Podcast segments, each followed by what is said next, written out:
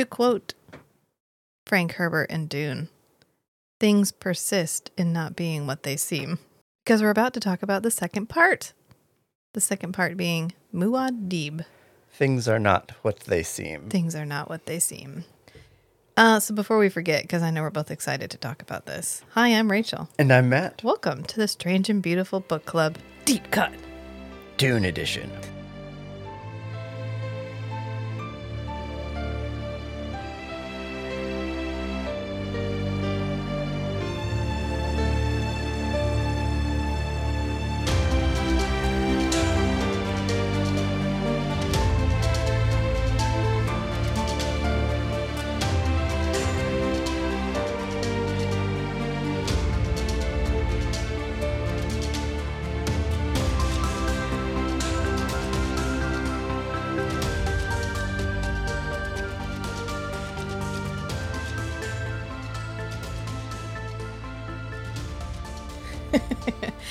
Uh, so, if the entire first book was dedicated to introducing the players, um, giving us a character sheet for each player, and establishing the world in which we're operating, the level of intensity and subtlety and nuance that we're working with, the entire second book is where do all of our key players end up?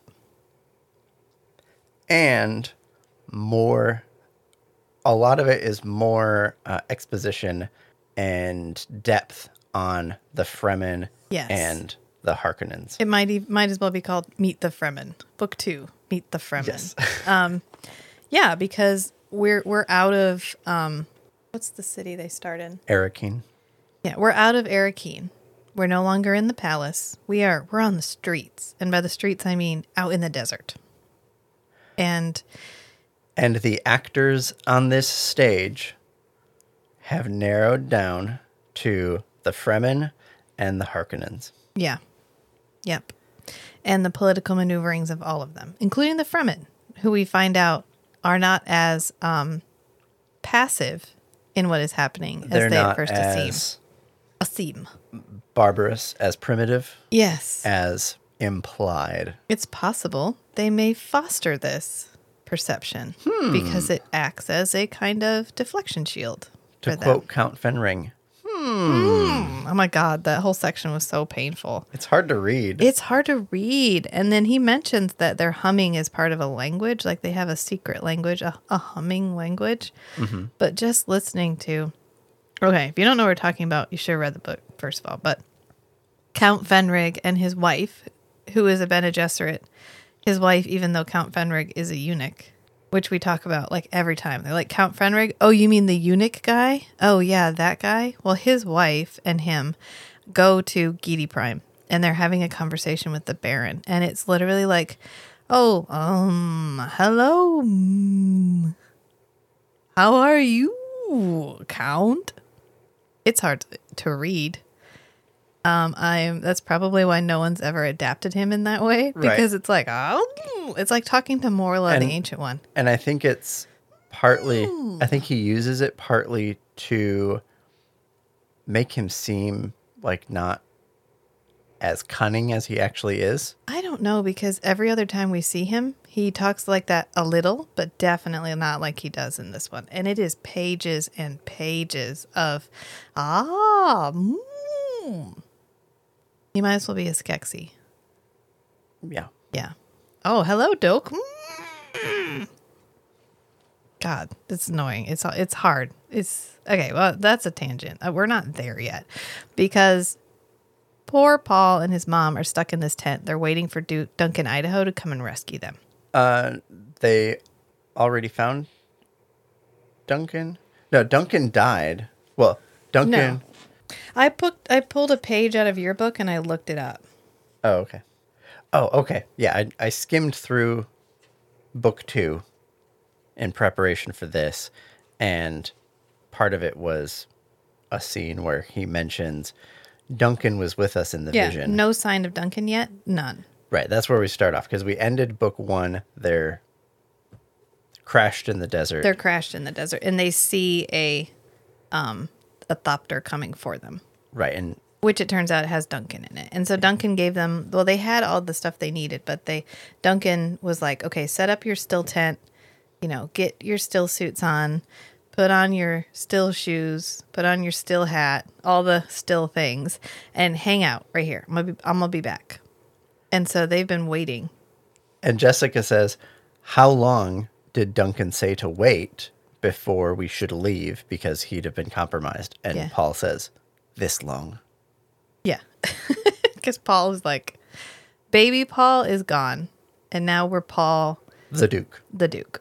Um, because his dad's dead, he's the Duke. And they end up leaving the tent. He gets the tent out. They have these like this technology to like static hold the sand in place while he pulls stuff out. Yeah, you. It makes the sand rigid. Yeah. Because they get buried in a storm. And then they end up trying to escape, but Duncan finds them again. Duncan with Liet. Yeah, and as they're all packing up Yeah.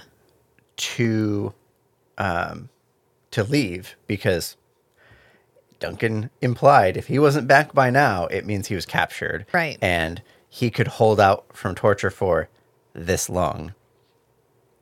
And so Paul's like, "All right, he's not back. That Let's means go." he was he was caught. Yeah. he's being tortured right now, and right about now is when he would." Give in and reveal our location. So Yeah. we got to go. Yeah, so really this whole book two, Muad'Dib, is like, here's all the characters, here's what happened to them. So Liet we meet, and then they he tries to help them and then is immediately caught. And so they escape with the help of Liet, and Duncan dies at the same time that Liet is caught. Okay, so check Duncan at least is visibly mortally wounded, uh, presumed dead. Liet is caught. Check. The Duke is dead. Check. Paul Long and live li- the Duke. Long live the Duke. Paul and Lady Jessica are on the run. We also they get in the thopter that was in the yes ecological f- right. facility. It was hidden there for this purpose, and they end up flying into the storm. Liet's like, go directly into the storm. It's your only He's like, hope fly of losing high them. over it, glide down through it. Yeah. We've done this stealing thopters from the Harkonnens, uh, and they don't think it's possible. Right. And then woven in through all of this is um oh my god, you guys, did you know how badass the Fremen are? Because when we go to talk to Thufir, Thufir has like 20 men left of his entire his entire group of men, 300 or more men. He has like 20 left because the Sardaukar are so tough. And then this Fremen guy shows up and he's like, "Oh, sup guys? We're we're here to help. Maybe. I don't know. Like let's negotiate." This is the part where they're talking about water. Like, no, no, this is a water question. Yeah, this is a really good kind of explication of the completely different viewpoint of uh, the most important resources in the group. Right. where Thufir is like, my people are the- my most important resource. Yeah. And the Fremen guy is like, water is the most important resource. Water is yeah. Your men should appreciate when and recognize and be able to decide when their water needs to go back to the tribe. yeah. Oh, you have wounded? Okay, well let's go take care of them and then we can get going. Who can carry all of their water? And Thufir's like, well, no, no, I need help with my wounded. And he's like, no, this is a water question. Is it time for them to give up their water? Kind of sounds like it is. And so they're finally Thufir catches on that like, oh, oh, okay. He's talking about we're not equivocating. He's having one conversation, I'm having another conversation, and they finally get together. And he's like, No, I owe my water to the Duke. And he's like, Oh, your water does not belong to you. That is a different matter. Okay. So that's a different, that's a whole other ballgame. Let's change up how we're talking about this. so so Thufir's like, oh, so you're gonna help us? And he's like, uh, yeah. Did I fucking stutter? yeah. He's like, I said It was. Im- I said this is a water question. Okay, yeah. your water belongs to the Duke. Okay. Uh, that answers all of your questions. Yeah. Without actually answering. Yeah, your water questions. is not your own. You owe your water to somebody else. Well, then it is my. I am honor bound to get your water to the guy who owns it.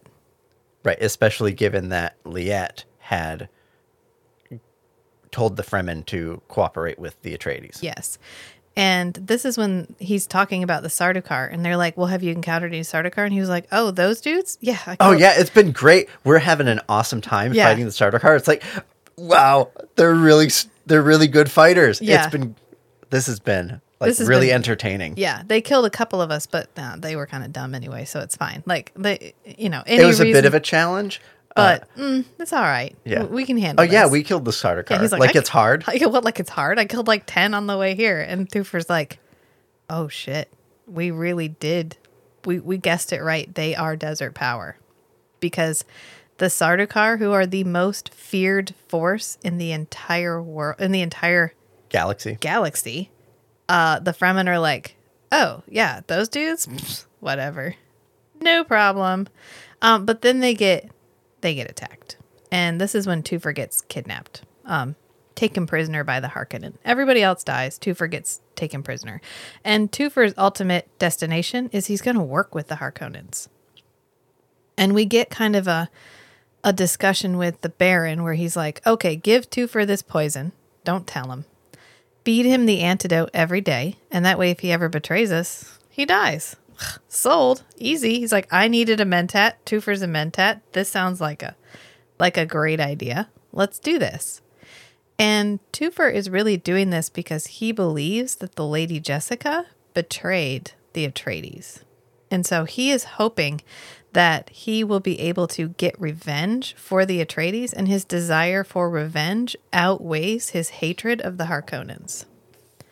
Because everybody that the Duke surrounded himself with have a history with the Harkonnens. Thufir does, Gurney does, all of them do. And then we go to Gurney because Gurney Gurney got abandoned. I mean, nobody helped Gurney out. Gurney had to help himself out. And he's gotten out and now he goes and talks to the smugglers. Yeah, Gurney had been the one that went and made contact with the smugglers Anyway, yeah. and brought the one smuggler to the the big complicated dinner. dinner, yeah, the dinner scene. And so he knows this guy because his he knew his dad, and this guy's dad died in the attack. But we have a whole like, all right, um, you know, my loyalty is with like my people and my money and my company. And if you can get behind that Gurney Halleck, you're you can come and work with me. You're a cool dude. I like you. You can come work for us if you want to. We'll protect you. We'll help you. And he's like, just so you know, eventually I'm going to use this as a way to like kill the Baron. And the the smuggler's like, that sounds like your business. I'm not really interested in it. As long as you're working for me while you're working for me, sold. So now we know where Thufir goes. We know where Gurney goes. We know what happened to Duncan, Idaho. And really, the only people that we have to sort of And we know what happened to Yueh. yeah, well, we know what happened to Yueh, and we know what happened to the Duke. So the only players in the game that are left is Jessica and Paul, who are currently presumed missing. And then we go and talk to the Baron Harkonnen a lot. For the whole first section, we got a little bit of Baron. We get a lot of Baron in the in book two, more so even than in book three. And the Baron, we're really talking about like his ultimate goal. What is he trying to achieve? He had he had Dune. He voluntarily relinquished Dune in order to move Leto out of his place of power so Right. that he could crush him. in cooperation with the in cooperation, Emperor. hoping, I think, that the that the cooperation with the emperor would give him leverage over the emperor. Right, because the biggest the Landsraad has enough authority, enough clout that if they all go together, they could take the emperor down. Right. So he can't have them rallying against him. Right. And so Shaddam wants to take out Leto because Leto has the a chance of uniting the Landsraad and taking him down. Right. So Shaddam wants Leto taken out, The Baron's willing to get his hands dirty. And the Baron wants Leto taken out also Yeah. because they have this Kanly feud vendetta thing. And so they decide to work together. So the so Shaddam commits like huge numbers of Sardaukar, which are exclusively imperial Troops. combat resources Yes. that are identifiable, easily identifiable If they wear their uniforms. if they wear their uniforms. Yeah. or if you pay attention. And in the way they fight. Yeah. Yeah.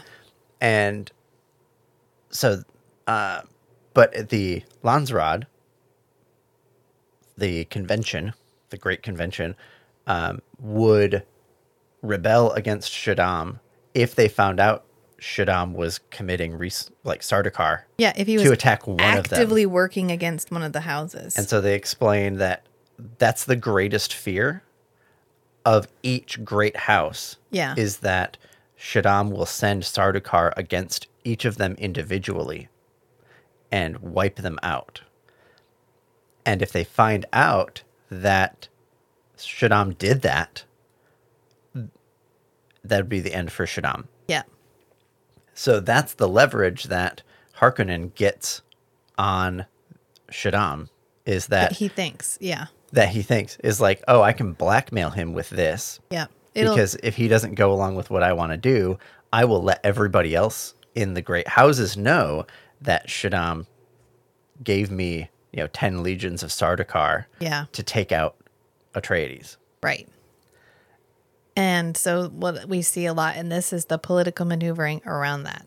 Because that And- when Count Fenring comes to see him on Giedi Prime, that's what the Baron wants to talk about. He's like, "So what's the what's the emperor going to give me to keep me silent?" And Count Fenring's like, "Silence about what? What happened? What what would you talk about, Baron?" And the Baron's like, "You know, the Sardaukar that he gave me." And the Count's like, oh, "That's a horrible accusation." I can't believe you would say something like that. I mm, can't believe you would say something like that. and the the Baron is like, shit. Cause he got played. Yeah, and he didn't he didn't prepare by I guess like taking evidence. Uh, Yeah. verifiable evidence that he could prove to everybody Right. that the emperor gave him Sardaukar. right. So now the baron's like, "Well, shit." Well shit. He's actually in a far more precarious position than he was before. Because he worked against a, another member of the Landsraad and he got away with it. And now nobody is going to be like nobody's going to trust him at all. Right. For Which any reason. One of the things, one of his objectives with this whole strategy was to intimidate the other great houses Yeah. so that they wouldn't act against him. Okay, it worked. But he also doesn't have leverage over Shaddam. Right. So now he's isolated himself. He's ostracized himself from the rest of the great houses. And now the emperor has some reason to take out the baron too Right. because the baron is the only one that knows that there were like about the Sardaukar agreement. Yeah. And literally, the only reason nobody has ever acted against the Baron until this point is because of his control over the spice. Because he who controls the spice controls the universe. And at the moment, the Baron controls the spice. But only if he can keep it coming from Arrakis in the quantities that everyone wants it coming off of Arrakis. And right now, uh, it's not. Everything's in shambles. He needs to reestablish order and like start up the spice flow as soon as possible because it cost like 50 gen- years of the full output of Arrakis. yeah to get that many Sardaukar troops to the planet. Yeah. Because the guild charges exorbitantly higher rates for troop transport versus like regular transport. Right, because it's a way of controlling the amount of conflict in the universe, in everything that happens. But yeah, it, this was an exorbitantly expensive venture to get Leto out of the way.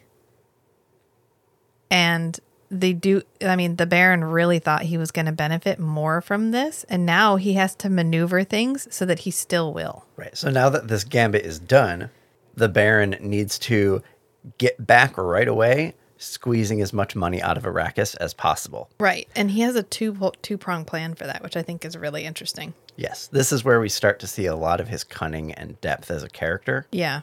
preparing and securing his legacy. Right, because he has Rabban, who everybody calls the Beast Rabban. We get no context for this. They're just like, oh, you mean the Beast Rabban?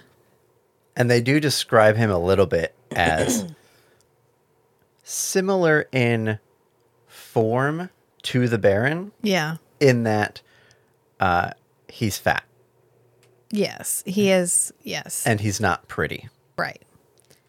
Yeah. Um, which is why we're supposed to be like, ooh, you can tell he's a bad guy. Because he's ugly. Okay. I mean, I think it's important at this moment to pause and address some of the 1960s ness of this book. Uh, yes, it's very binary.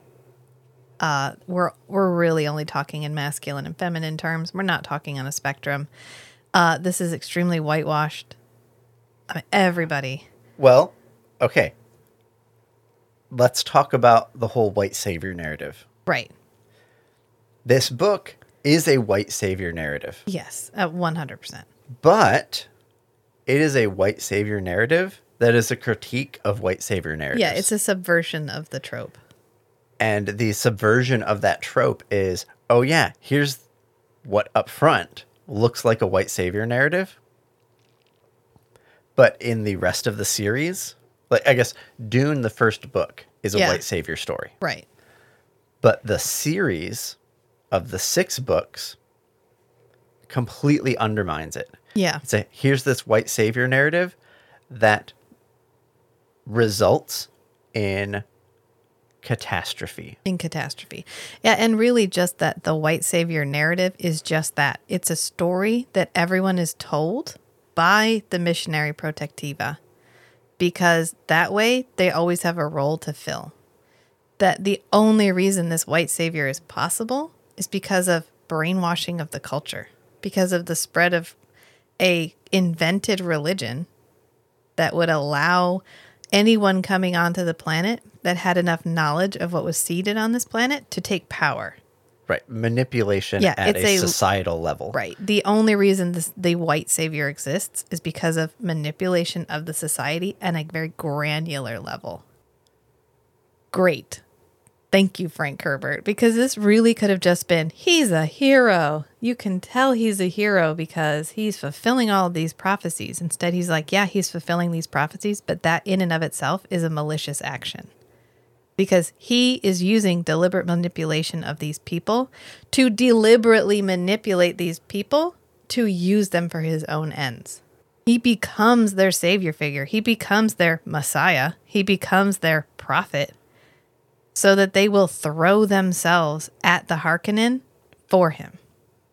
Right. And to Paul's credit, he's not like happy about it, but does he do it anyway? Yeah. Yep. Yep, he Yep. does it anyway. Um who's the real bad guy? in And this? he he recognizes very early. Okay.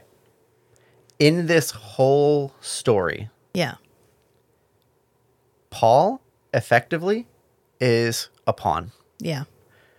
He recognizes fairly early, I think, in this section, in book two of Dune, that the jihad is almost inevitable. Mm-hmm. And the jihad is a direct consequence of the mythology planted by the Missionaria Protectiva. It is the inevitable emergent outcome of the kind of mythology that they planted here. Yes. And Paul recognizes that if he dies here, uh, it's still going to happen. Right. If he lives here, It's still It's gonna still happen. Yep. and so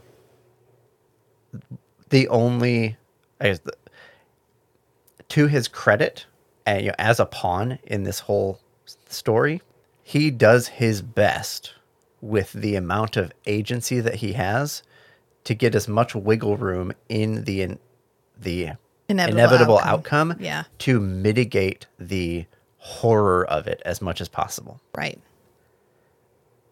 He says it has to be fast and swift to minimize casualties. That's Yeah. the best he can do.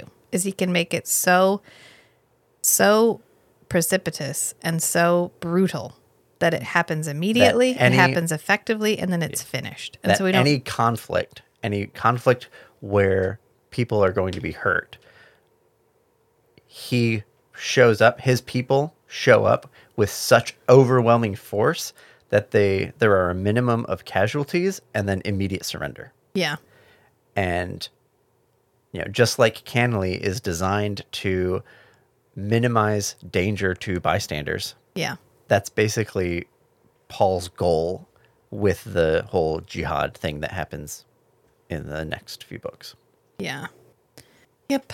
And so we talked about the two prong thing that Baron Harkonnen is trying to manipulate here. And one of those is the Beast Rabban. And so he's going to send the Beast Rabban to Arrakis to squeeze as much as can possibly be squeezed. He's supposed to terrorize the population. He get, basically get knowing he has a tendency towards violence. He gives him free reign. He doesn't tacitly, he doesn't explicitly tell him to torture the population. So that he can maintain actual deniability. right? Because you have to maintain actual deniability, but he tacitly tells him, no reins. You do what you want. You have to meet your quotas. You meet the quota. I don't care what you do as long as you meet the quota. And this plan w- was always his plan. Yeah. Because he knows that a populace that admires its leader is easier to control Right. than one that you're controlling with fear. Right. There's fear, but then there's also fear and respect. Right. And so he wants long term to have Arrakis led by somebody who the people don't actively hate and despise to their core. Right. So he was going to give Arrakis as a fief, whatever, Yeah. to Piter. And then he was going to let Piter grind them down for a while and then send in Feyd. his favorite favorite nephew. Yeah, his Feyd Rautha. chosen successor. Is na-Baron. Yeah. Uh, and we meet more of Feyd.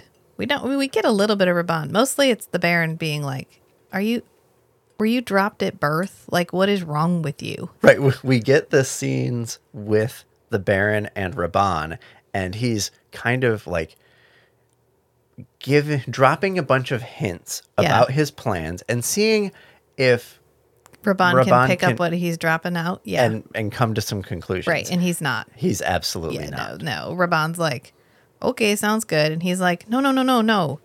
Did you get what else out? Don't make me say it. Don't make me say the quiet part out loud. And this is the part where he's like, I'm surrounded by idiots. If I threw, they're such chickens. If I threw out sand I, and told them it was grain, they'd peck at it. He's like, uh, I, why am I surrounded by idiots? I mean, is the Baron always the smartest person in the room? Maybe not. Does the Baron always believe he is the smartest person in the room? Yes, Is he the smartest person in the room most of the time? most of the time. But is that because he only lets stupid people into the room? It's that's that's a very good observation. Also, most of the time he's the only person in the room. right Because He's a lonely person, because he's driven everybody else away. which is a a side effect of being like literally a psychopath. Right. Or I guess he's a sociopath. He's a He can sociopath, he can uh, mask a bit. Right. Whereas, in contrast, the Duke surrounds himself with people that, in their area of expertise, are way more skilled than he is. Yeah. And he trusts them. Yes. And he's able to accomplish a lot more than the Baron Yeah. with less work. Which is very much what the Duke what Duke Paul emulates. But Feyd, this is where Feyd has that battle with the slave, where he's supposed to be drugged.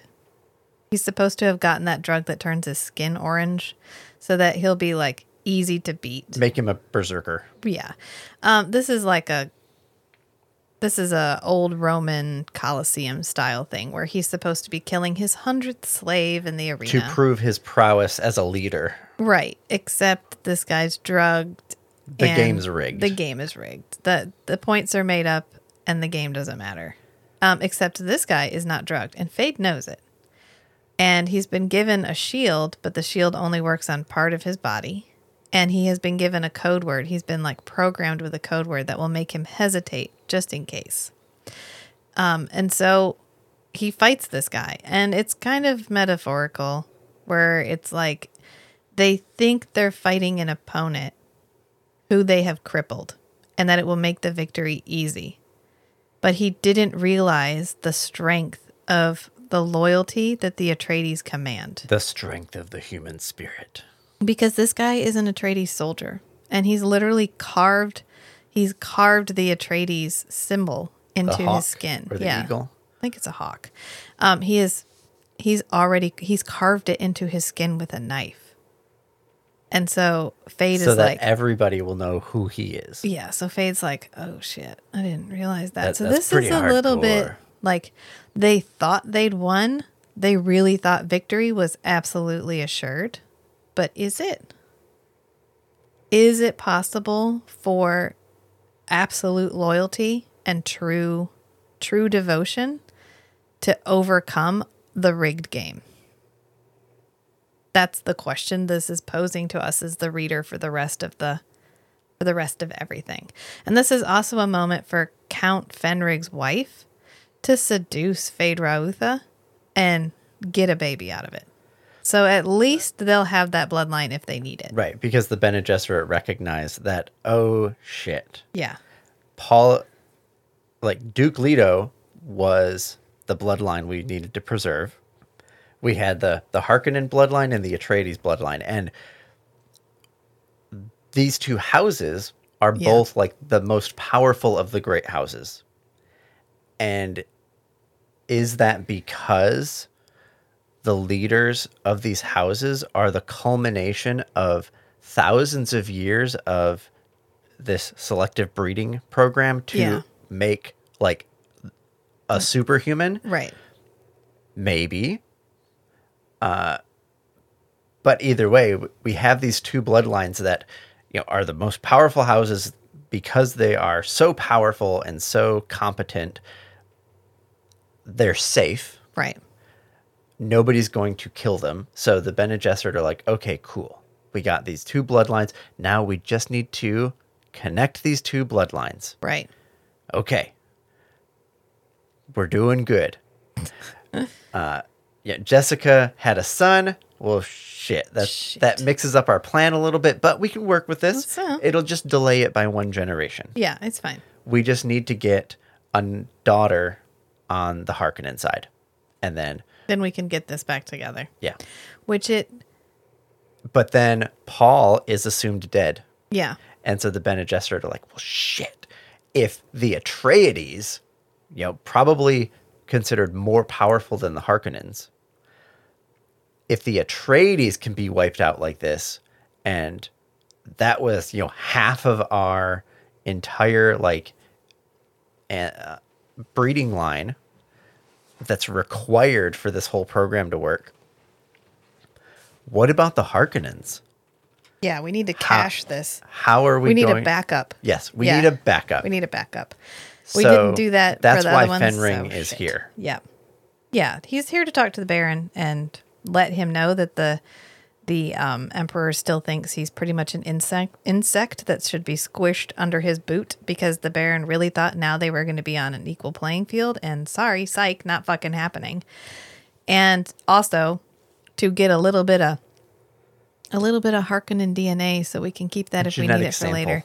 Which it now falls on me to mention that the Lady Jessica is the Baron Harkonnen's daughter, And the bear, the Which Bene makes- Gesserit know this. which makes Paul his grandson. yes. So if Paul had been a woman and had been married to Feyd Rautha, that would have been two first cousins marrying each other. but it, I think their intention there was a concentration. I yeah. I mean, I guess I'm just pointing Yeah. out that's a, that's awfully close. Which they mention. They mentioned that sometimes the the reason that the Bene Gesserit don't know who they belong, who their parents are, is because they may be asked to partner with someone who is directly related to them, and they don't want that to create any cognitive dissonance. So the easiest way to Right. get around that They is need to, to, just concentrate the genetic line. Sometimes you have to. Yeah, sometimes you got to do a Do a little, little inbreeding. Yeah, if you want to move your eugenics program forward. Yeah. And now we finally get introduced to the Fremen as actual characters. We've had the nebulous Fremen. We've had the we don't know where they live. We don't know how they live. We don't know how many of them there are. Oh, maybe there's only a few. Maybe there's millions. But now we're finally like, okay, here's a face. Now we're going to give the Fremen a face. And that first one that we meet, really, is Stilgar. And as much as I love Gurney Halleck, I think I love Stilgar more Yeah. because Stilgar is such a good, noble, nuanced character. And the whole Fremen culture is just the antithesis of the Landsraad culture. Because as much as it's about subtlety there and subterfuge and manipulation, here it is like, we don't have time for that. Wasting your breath wastes water. So let's just say what we mean. Because And it's the Fremen culture is almost a refinement of what Duke Leto Atreides was raising Paul to be, right, which is just super honorable, super practical, right, and hyper competent. right.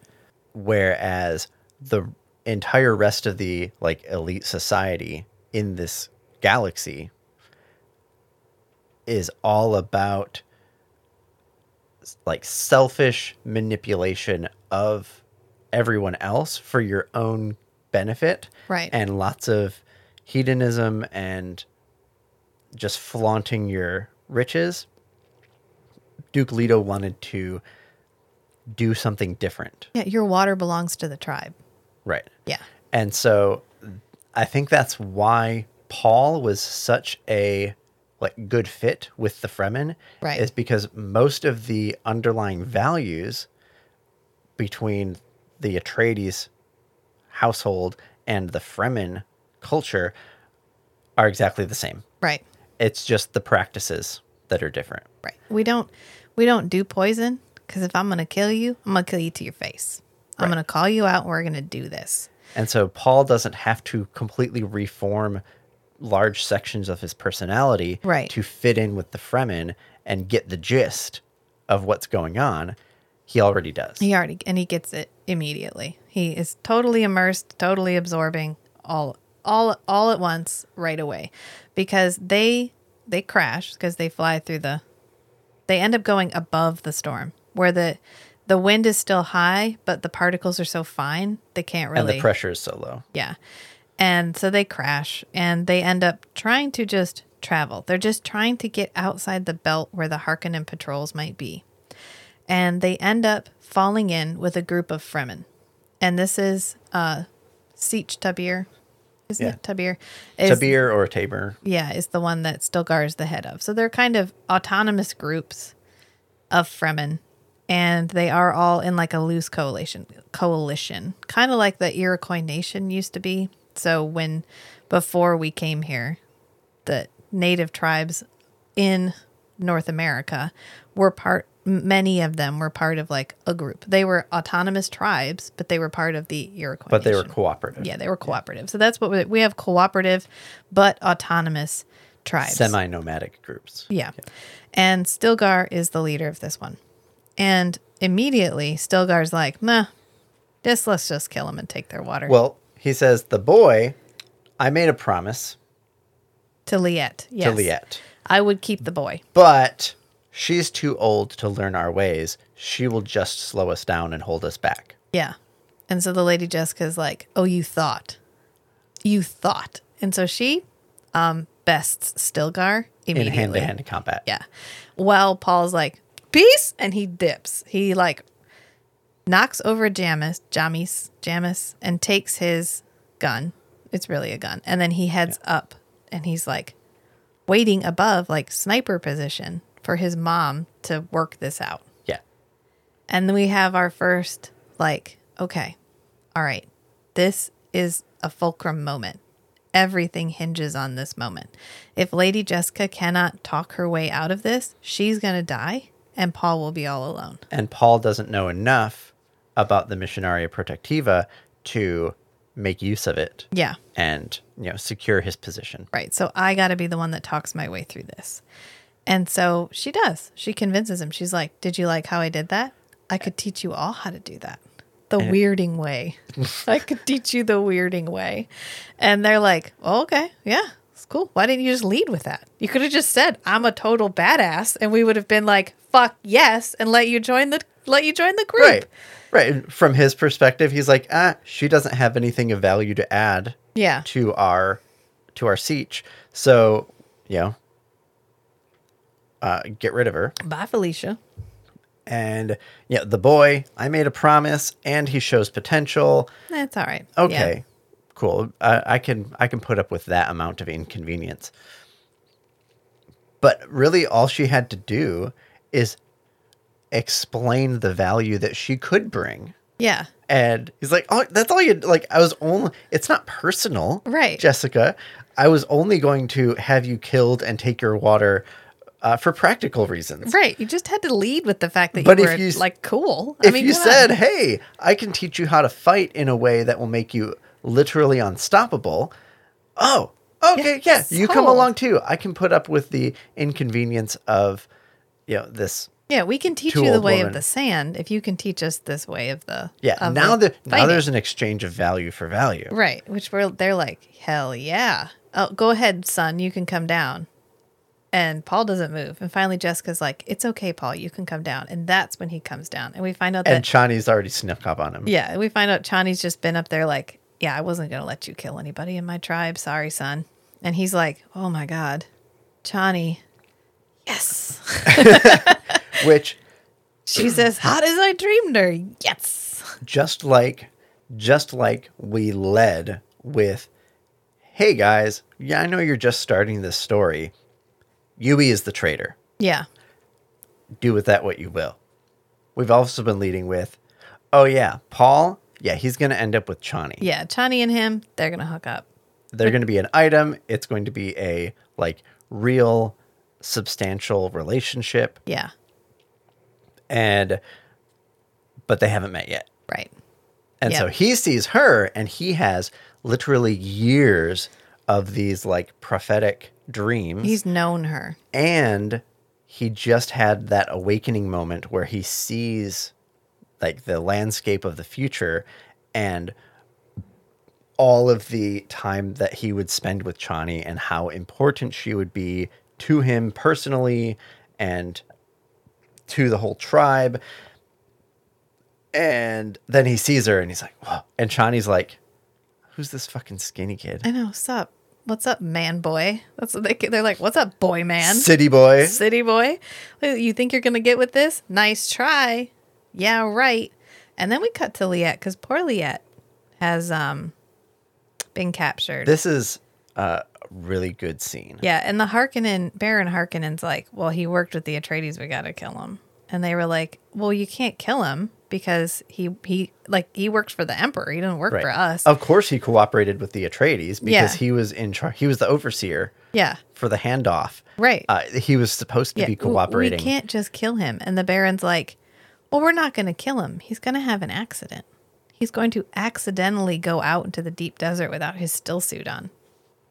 Obviously. However that happens. However that wink, Wink, nudge, nudge. that's what's going to happen. And so they take him out there, and he has this long, long, long scene, which really serves as both like world building and exposition. This was a really elegant exposition dump Yeah. of him and and still building on who Liet is. Right, because we see his father, and there's more about his father in the appendices. But his father was an imperial, an imperial, A uh, planetary ecologist. yeah, who came to this planet in an attempt to terraform it. Um, and he ended up falling in with the Fremen, and he just talked so fucking much. They just kept him because nobody could get him to shut up long enough to tell him he wasn't welcome, basically. And so Liette is the product of this man and a Fremen woman. And so Liet is like um seeing his father and his father is telling like pontificating to us the the reader and to Liet about his plans and how Arrakis could be changed and and like a a really deep understanding of the culture of the Fremen, and we get a sense from later in the book and from the appendices that until um, until Liet's dad came, what I forget what his name was. Uh, the we'll just call him Liet's dad. Yeah. Liet's dad. Until Liet's dad came to Arrakis, the Fremen were just surviving and fighting the Harkonnens. And that was their like purpose in life. But Liet's dad gave them a vision. Pardot Kynes. Hardut? Pardot. P A R D O T. Okay. Pardot. Or maybe Pardo? Pardo. Pardo kinds.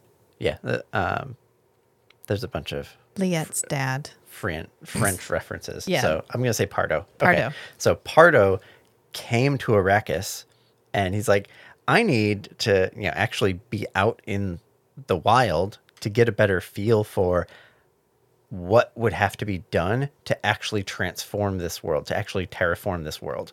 And the people who are there who would like get me access to that are the Fremen.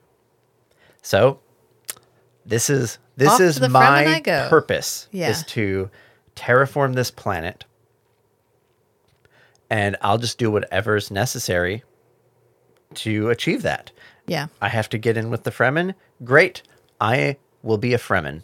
And so he does, and he takes a Fremen wife and he Teaches them all kinds of stuff. he teaches them he comes up with an entire new like written language uh, to help teach them about all the ecology stuff About the moisture reclamation stuff. Yeah. Yeah.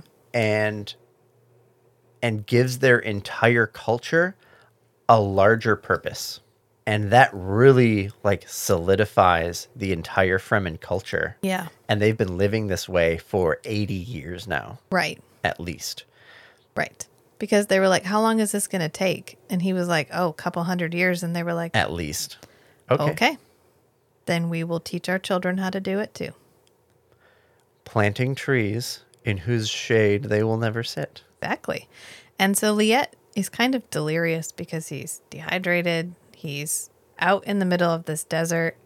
He ends up being out there without a still suit on. He's just hemorrhaging moisture. And he realizes he's on top of a pre spice mass, which we haven't even talked about yet. So this is another exposition that just gets cleverly woven into this. right oh what does a pre-spice mass mean Right, because- oh it means it's about to explode Right. We haven't discussed where the spice comes from at all. It just exists on the surface of the sand. There's one line where Paul is questioning Liet when they're in the Thopter Yeah. with Leto and everybody, and just asking questions about the worms and everything. And he basically says, "Oh, so what's the connections between what's the connection between the worms and the spice?" And Liet's like, "Shit, I can't." There's a. I'm sorry. Blah. It's just a, it's Oh wow! Complex ecosystems have then- lots of then- interconnections. Yep. and that's. Oof, couldn't say. Don't know. yeah, we I don't know. Bless the maker and his water. Bless a lot of the de- it's May like passing cleanse the a world. lot of the details are unknown. Yeah. And Paul's like, hmm, my mother's level of truth sense Yeah. would say that's true, but I'm picking up some bullshit here. Yeah. There's some bullshit. There's some. What's he hiding? Yeah. Yep. Uh, that's it though. Up until this point, Yes, and then he's that's like, the only thing we like, hear about the "Oh, connection." Beneath me, the little makers are like running out of water, and they're like the fermentation of their waste and everything is getting ready to explode. It's getting ready to blow, so that these little makers, the ones that survive, will swim off to become Shai-Hulud. And you're like, oh, okay. So the worm, the spice is the worms. The worms are the spice. The There you worms go. make the spice. There you go. Now you know. You didn't know, and thanks And to the this reason the man, spice shows up as patches on top of the sand is because it all starts down deep, whatever. We we don't get much explanation on that. They they have a ne- they lay their eggs like long ago, Right. in a nest. Yeah, and and the spice is there and then it all explodes upward and when everything falls back down the spice is on top yep, and that's where the spice patches come from right. And that's how Liet dies. So we get all this beautiful little exposition. This Yeah, he gets really buried in the cool sand. just deftly included exposition. and we get this really good line from Pardo. Uh, you read it just a minute ago. Oh yeah, because he's talking about the boy. Why did you help the boy? He's like, well, because he's the Lisan Al Gaib. He's the voice from the outer world. He will save us. And Pardo says, "There's no more terrible disaster that could befall your people than for them to fall in the hands of a hero." which is heavy foreshadowing. I mean, right there, nail on the head. Pardo's That- like, that is the start You have of made a the mistake. like white savior critique. Yeah. this whole story is. yeah, there's literally nothing worse that could happen than for them to find their Messiah. Yep. So we'll just leave you with that. And then we move on. We go back. I mean, we, we were jumping around quite a bit because there's a lot of characters that we're juggling just consistently. But what's happening in Paul land right now is they have kind of they've wormed their way into a temporary truce. They're not really a part of the group, but they're not not a part of the group anymore. And this is when Jamis is like, uh, "I invoke the right of Amtal." Like, Because there's all this chatter Yeah. amongst the Fremen about Paul and Jessica being the ones who are going to fulfill this prophecy. right? And some people just really want to know are you bullshitting us and Yeah. manipulating us? Or are you actually the ones the prophecy speaks of? Yeah, And Stilgar's like, let's wait until we get back home. We'll take care of all this ritual stuff. We'll take care of all the particulars when we get there. But spending time on it now is a distraction. And the Harkonnens are on high alert and we need a dip. and we need to GTFO. Yeah, But Jamis is a little hot headed and impulsive. yeah. and he he really needs to to make some headway on this uncertainty. Plus, he just got disarmed by this boy man, and so he's got to oh reclaim yes, he's his honor. not only is he hot-headed and impulsive, it's he's an also honor proud. culture. Yeah, it's an honor culture. So he's like, "Sorry, but um, you got to fight me now." And so Paul is like, "Um, all right, okay, And he's having one of these like prescient visions and Yeah. he's like Jessica sees him and she's like, "Why he's so quiet? What's wrong?" Yeah." He- he's is he sifting through worried? futures. Is he worried about the outcome of this fight? Right. Because he could totally take this guy, no problem. But uh, what? What was What- happening here? And the she notices that her son seems to be in some distress, but she can't go help him No, because Stilgar's like, nope. Uh, she tries to use the voice, and Stilgar's like, no fucking way. yeah. Do it again. I'm- see what happens. I'm not a fool. uh, try that again, and like these 20 Fremen around you are all going to kill you at the same time. You won't be able to stop them. Right. Can you can you enchant all of us at the same time? I don't fucking think so. And so Paul's like, It's fine, mom. Like I got this. It's cool. Like I, I've seen how this ends. It doesn't always end good for me, but it kind of mostly does. Well, so it's gonna be fine. he isn't a he doesn't have a chance to communicate any of that. Right. He's just sulking around. He's he's walking around really sullen, like very inward focused, and then he just starts taking off his clothes, and she's like, "Well, crap." Here we go. like I've been working so hard to save him and now and all of this like ability and influence that I've cultivated to you know, maintain this environment to keep my son alive yeah. I've lost it all. And I just hope that all the work that I've put into preparing him makes him capable of taking care of himself in Right. this situation. Yep. I gotta just hope. Uh and it I mean it works out. It- although I do like the part where they're talking where Paul mentions that like I'm actually not as good as this guy only because I have trained against fighting people wearing shields. Right. So my stabs are all like slow or delayed. I have to consciously force myself to move quickly. Every other part of the fighting, he's better than Jamis yeah. because he's been trained by the best since he could walk, Yeah. but he has this reflex, this conditioning, so that when he stabs, he stabs slower. Right. And so that's his main disadvantage.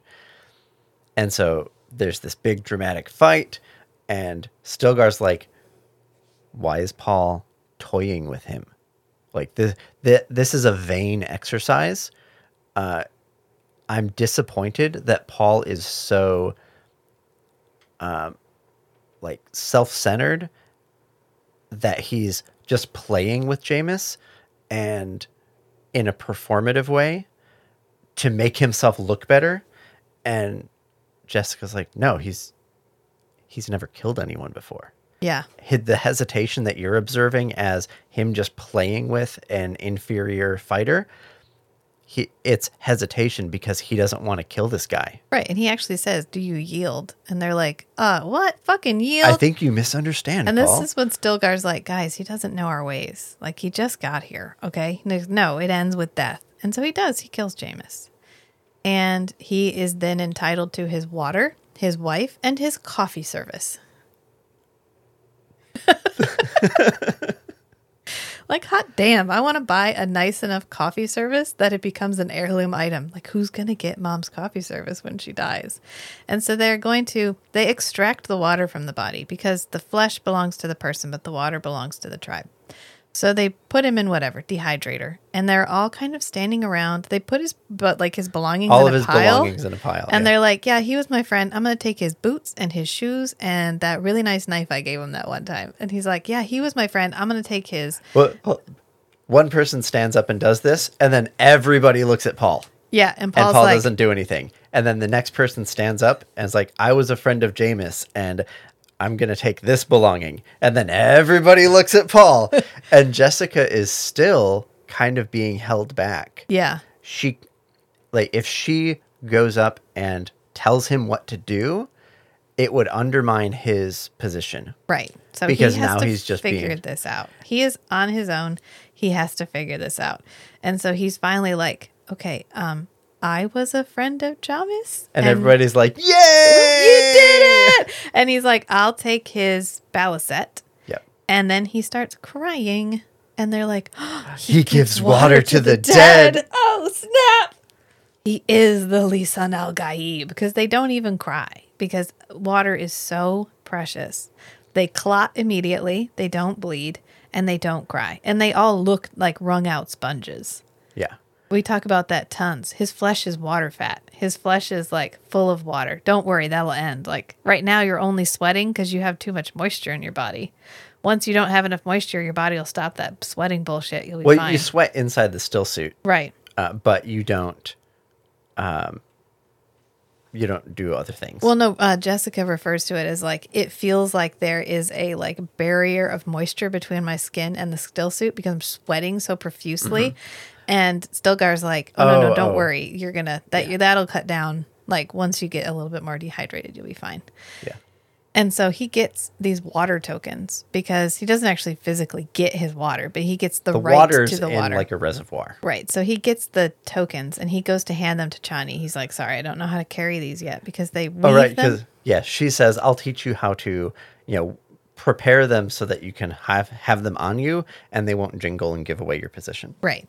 And so he gives he's like, Chani, can you hold them in the meantime? And everyone's like, oh snap oh, snap. And then again, Stilgar's like, guys, he just got here. He has absolutely no idea he what he just did. and then paul immediately realizes oh shit he it's a Paul's courtship like, thing Oh god, that's like a I just asked her to marry me thing. Oh, so sorry. And then they take him down to like a moisture trap, like a reservoir, where they have all of this water and they give him an exact measurement of how much water Jamis had, and then they they put that in the reservoir. And they're like, this is how much of his water of this water belongs to you. And they have like a water dipper. They have like someone whose specific job it is to like accurately measure that because they know down to the like drama meet drama leader or whatever the exact amount deciliter i think yeah the exact amount of water that is in this and paul's like oh shit once again we have underestimated the fremen right and they they say basically, oh yeah, this is just one of many of these reservoirs. Yeah, we have many upon many. We have like you can't even conceive of how many of these we have all over the face of Arrakis because we are preparing to change the face of Arrakis. And then Paul's like, "Okay, all right. I've got to get in on this." And so they leave, and now it's Jessica's turn because now Paul has become a member of the tribe. They ask him what his name is going to be because he needs a tribe name. And he's like, What's the name of that little mouse that I see hopping all over the place? Right, and so he doesn't know that the mouse is Muad'Dib Yeah. at this point. He's just trying to think of a name. He doesn't know that he knows that they're going to call him Muad'Dib, Yeah. but he doesn't know that that is going to be just his casual name, his Fremen name. Yeah. So he's just like, "Oh, I kind of like that mouse." Yeah. Yeah, I'll be the I'll be that. And they're like, "Oh, you mean Muad'Dib?" And he's like, "God damn it. I accidentally fulfilled the prophecy again. Shit." But that's his name, like his use name. But then he has and I like how all the names have so much meaning. Like Yeah. their culture is so steeped in mythological significance. Everything is an omen, or everything is a symbol for something else. Yeah, it is the prophecy. Yeah. And then he has his in the sietch name, his like my close friends private name. His private name. And that's Usul, which is the strength at the base of the pillar. He is the fulcrum on which everything tips. And that's his name. And he actually gives Chani a name. He calls her Sahaya. Sai Sahaya Sahaya. S I A H A Y A. And it's the um like a desert stream. Like a a stream in the desert, a, a sense of relief after a long journey. Yeah. And because of course they gonna get together. We know it. We knew it from page one. They're gonna get together. And then they go on a journey because now it's Jessica's turn to cash in her chips. Paul has proved that his water belongs to the tribe and the water the tribe deserves his water and he deserves the tribe. He he's earned his place. Yeah. He's a member of the tribe. Yep. And, now it's time Stilgar for has recognized, oh, oh, you are a Sayadina. Yeah. Which is like a person in training to be the spiritual leader. it's it's almost the equivalent of a Reverend Mother. Like Reverend Mother Gaius Mohiam that we met at well, the the. Sayadina is what you do to train to become the Reverend Mother. Right. And he's like, so, la- well, you know, I have a place for you because he goes to talk to her. They get to the next place. She's standing watching the sunrise, and Stilgar comes in and he's like, so we need to talk about how you bested me. And she's like, oh, like, I didn't want to, I didn't mean anything by that. I don't want to, like, run the tribe or anything. Oh, yeah. And he's like, well, there's a couple ways we can save face here. And she's like, oh, you want me to call you out Yeah, I, you can call me out and for finish leadership it of the tribe? and finish it. You can marry me. I mean, you're not bad looking, so you could marry me, or you can become the our Reverend Mother because our Reverend Mother is like old as shit. well, and they haven't they haven't gotten that far. Like at this point, I don't even think they're back at Sietch Tabr yet. Yeah, He's like, you can call me out.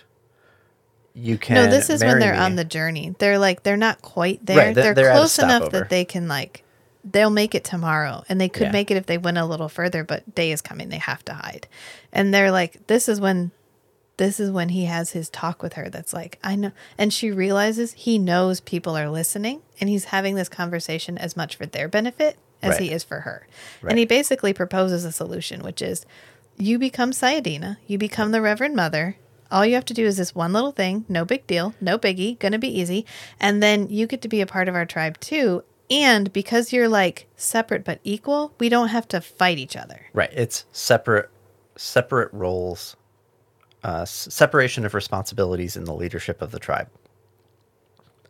I got the sense that he didn't convey to her ahead of time what it, about being coming the Reverend Mother. No, because they take their culture for granted. He just says, you can be like, you can call me out and take over leadership of the tribe.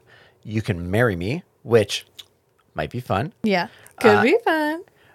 Or you can become a Sayadina and you move laterally into a spiritual leadership position. Yeah, And she's like, okay, I'll be a Sayadina. And they know about the, Bene Gesserit, and they know that a lot of the the Sayadina Reverend Mother stuff is parallel with the Bene Gesserit. And so she's already basically qualified to be a Sayadina. Yeah. And he's like that so that would be like an easy move for her to do. So that's why it's like it, it's the second best option. Yeah. it's the least worst option. So Uh, The the we should do worst option is calling him out. and killing him. The yeah. the second best option for him is uh, her becoming Sayadina. Yeah. Yeah. So she's like, okay, I'll be Sidina. Yeah, that sounds fine. And so they're all gonna they're gonna bring the Reverend Mother to the sietch, which is she's so brittle. This is her last journey. So Yeah. this has got to work out. And they're all the entire sietch, their city, is moving south because the Harkonnens are on a rampage. yeah. So they got to do this now. Yeah. And so they bring her out, and this is when we get our our first look at kind of the depth of the spice technology in the way that the kind of accepted Landsraad community has their um, their mentats and their Bene Gesserits and their accepted use of spice as a consciousness expanding thing. The Fremen have their own way of using it. And they have had this way of using it for generations and generations and for far longer than any other culture because they actually use the spice or like a derivative of the spice As a building material, as a material for component. transferring memory, actual physical memory. Oh, oh, yes, the Yeah. Reverend Mother ceremony. So the Reverend Mother is not just the Reverend Mother, she is every previous Reverend Mother that has ever existed. Whether it was from oral tradition, far enough back that they didn't have the spice, all the way to now where they use the spice to transfer memory. And not only that, but because they live in such close proximity with the spice, all of the Fremen are on a certain level psychically linked. Right. And Paul Paul notices slash acknowledges that they all have some latent ability for like what he has, like his Yeah. time sense um, that's been enhanced by the spice. Right. Is that they've been on Arrakis so long and like so aggressively bred that they are, oh, I guess, so aggressively selected by the environment Yeah. that they have literally like evolved, like adapted. Their biology has adapted to the environment so much that they are eh, the equivalent of like force sensitive. Right. An entire planet of force sensitive people. Right. Yes. And so what Jessica ends up having to do is take in this water. And at this point we don't know what this water is. It's this water that she has to be get that she's given. And she realizes it's a poison and she has to change it. It's a poison and a drug. Right, because well once she changes it it becomes a drug. So she changes it and it be and she gives them just a drop of this catalyst that she creates. And so she ends up changing all of that water. Right. She basically spits it back in. Yeah. And this is all dependent on the I think Chani calls it like the inner awareness or yeah, something like that. she has to be able to identify It's the, poison in her body. it's the body. control Yeah. that the Bene Gesserit have cultivated.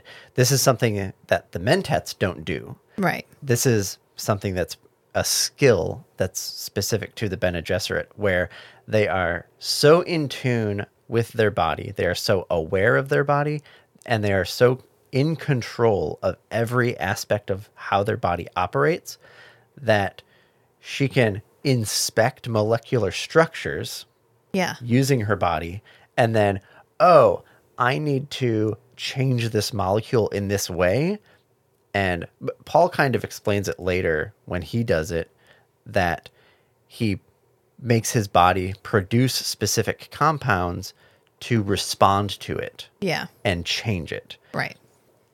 and so Like an immune reaction. Yes Like a forced immune reaction. yes And that immune reaction in turn changes all the water in these jugs. right it's a cascading reaction Right. And it also is a concentrated dose of the spice. So it gets her way, way high. Like high enough she can literally touch the mind of the other Reverend Mother, and the other Reverend Mother can pass all of that knowledge to her. Well, I think it's part of the specialty of it is that the process of doing the transformation, transforming this poison into the drug, has separate side effects for the person doing it, as well as all of the extra training that uh, she's gone through as a Bene Gesserit gives her more capacity to um, react to it. Yeah. So yeah, everybody, it expands her already expanded consciousness. Right. So it's like but to the point that she links with Right. other people who have undergone the same right. process. It wouldn't work the same way for someone who wasn't trained, but because she is trained, it enhances her training. In the same way that not every man who got dumped on Arrakis was going to become like prescient, but because Paul had been trained in the way he had been trained, Right. It just lubricates the wheels to take him the rest of the way down this road that he's already mostly traveled. And so for the Reverend Mother, it's the same. And so Jessica and the Reverend Mother kind of commune and they she passes on the knowledge of the Fremen. She transfers like or copies her Yeah. entire consciousness, all of it. all of her memories into Jessica, But and that includes but oh shit. Jessica's pregnant. Oh yeah, and so Paul had noticed in the still tent Yeah, that Jessica was pregnant. right. um, or uh, I don't think he noticed from observing her physically. He saw it knew in the it from his future sight. Yeah. And so, yeah, the Reverend Mother's consciousness is transferring into Jessica, and she's like, "What the fuck?" She's like, "What? You didn't fucking say anything?" And Jessica's like, "Well, I didn't know. I didn't like. I'm trying to save my son." And she's like, "Oh my god, seriously?" And so they end up having to give all of that same knowledge to her baby. So that's how Alia gets what they call preborn. So she gets the not. She's literally born with the total amount of knowledge that her mother has, which is the total And- amount of knowledge accumulated by the Fremen Rev- Reverend Mothers. For generations, the Reverend Mothers have been passing their entire consciousness and memory into the next Reverend Mother. Yeah. And so Jessica describes it as this tunnel.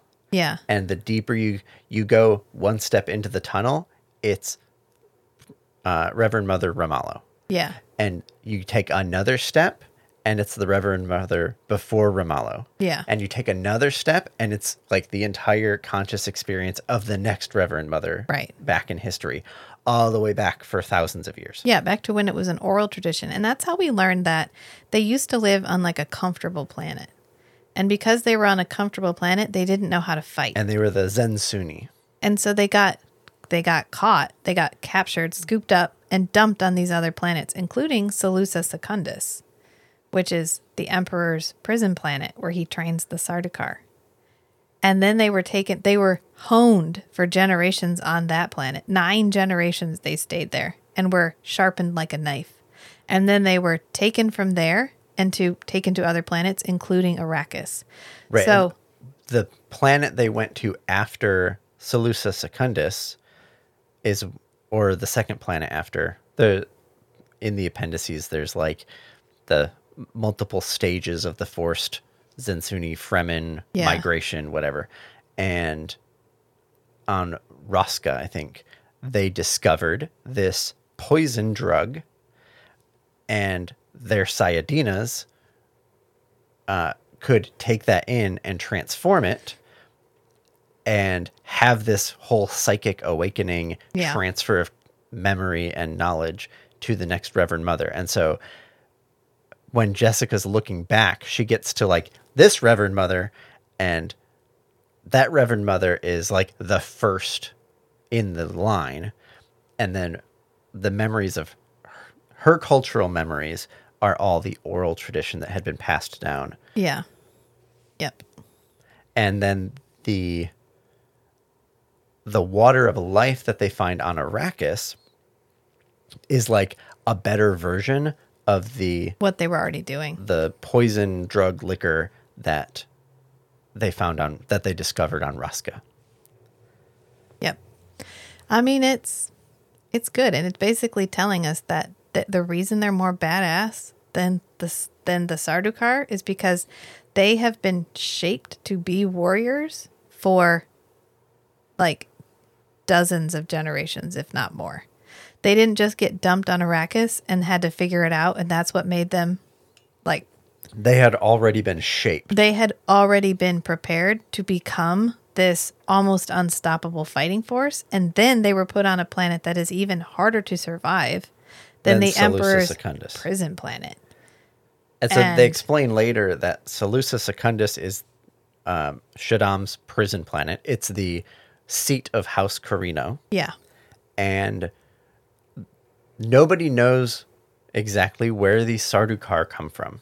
But some, um, let's see, Fenring gives some hints, and then some other people talk about it, and they explain this way of doing it where okay, you take a whole bunch of people and you put them in a really harsh environment, and the weak ones get killed, and they acknowledge that the like death rate of prisoners on Salusa Secundus is high really high. really high And so only the strongest survive just living there.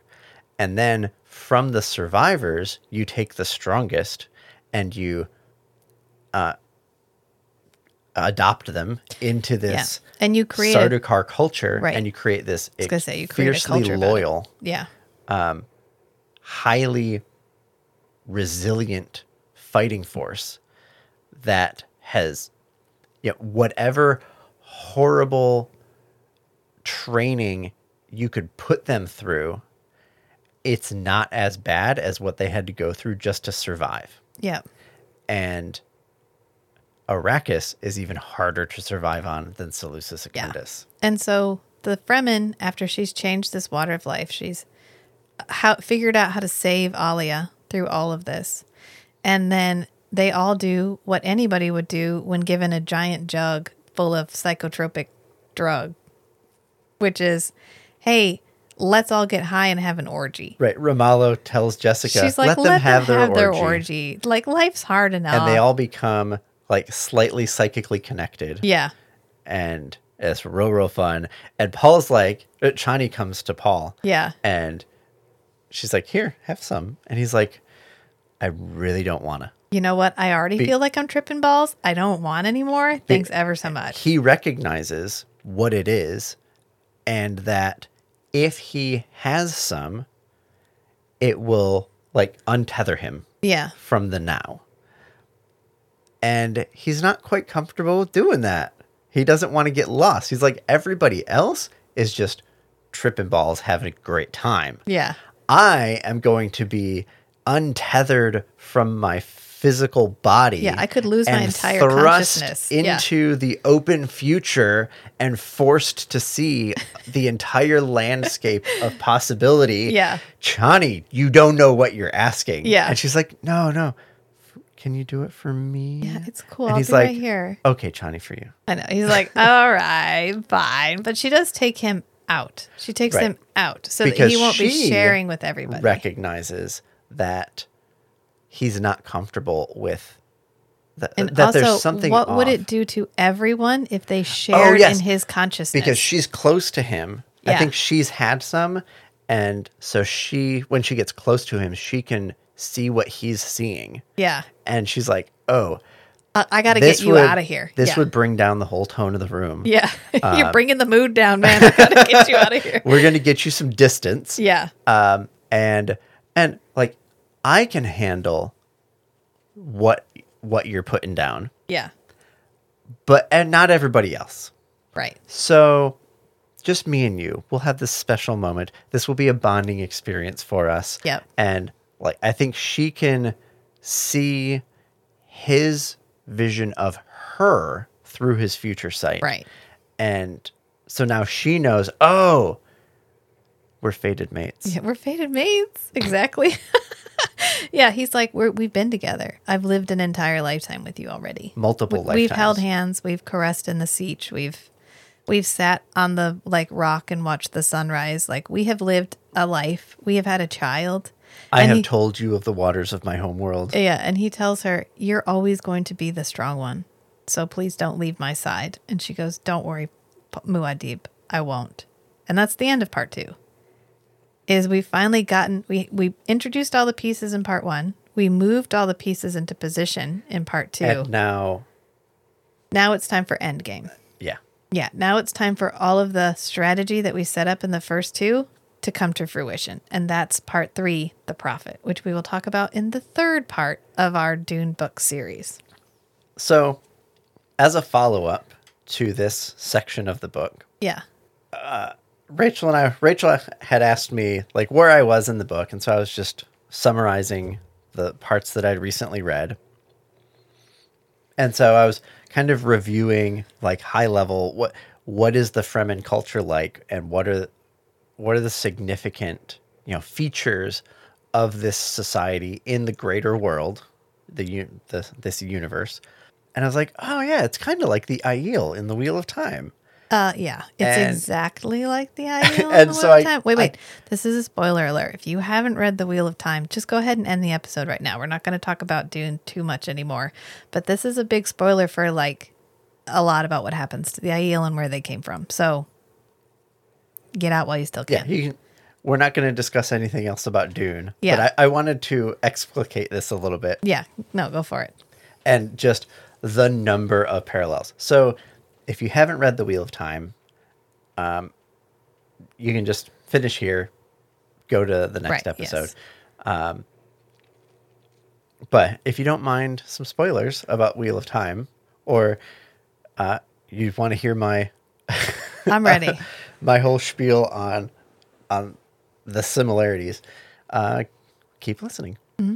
So you have this society that lives in the desert, and they are extremely well adapted to the desert, physically and culturally.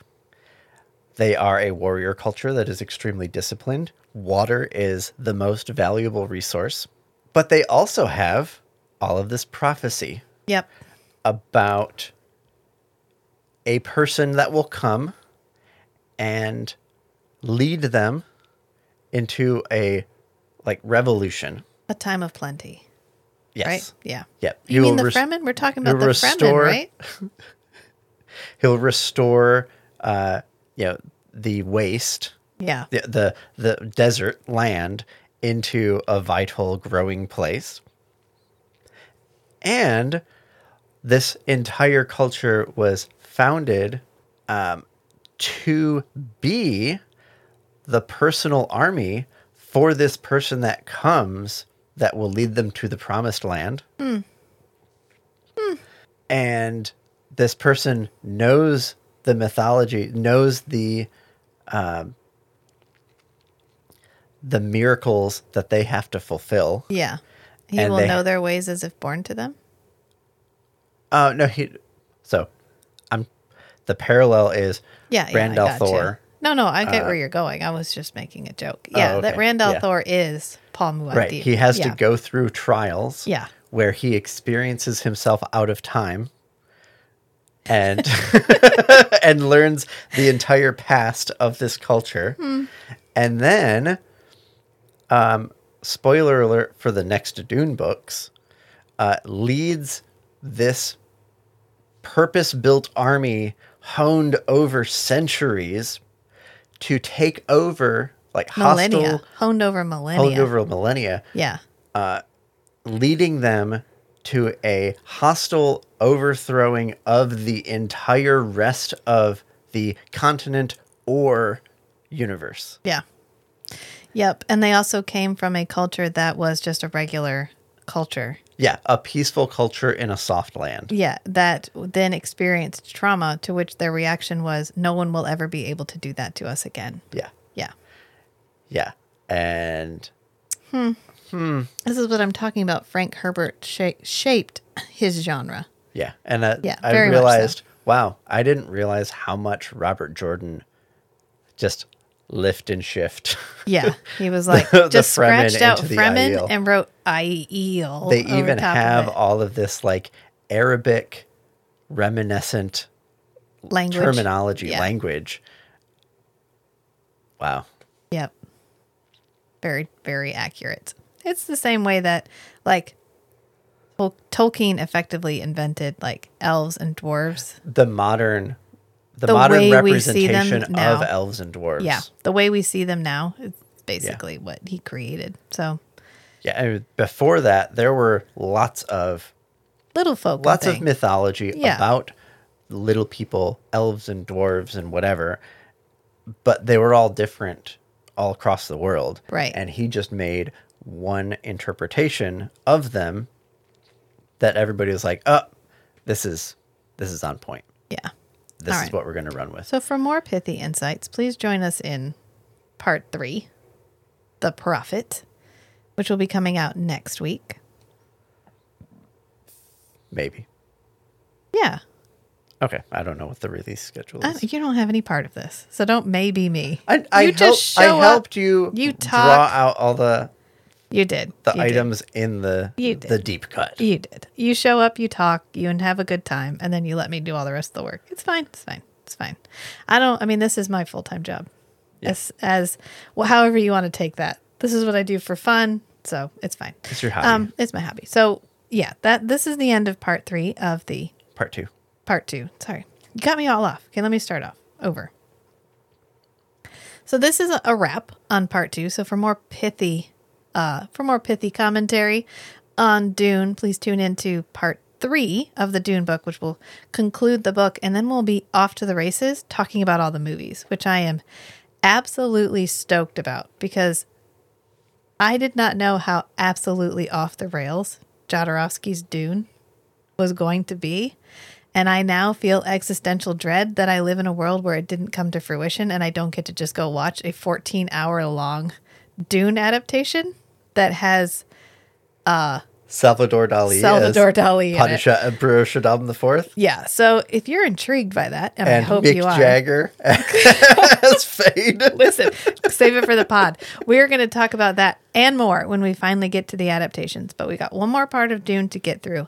And I'm looking forward to talking about it because it's really where most of the action in the novel happens. Yep. So tune in next week and we'll be talking about that. Until next time, friends. Bye. Bye.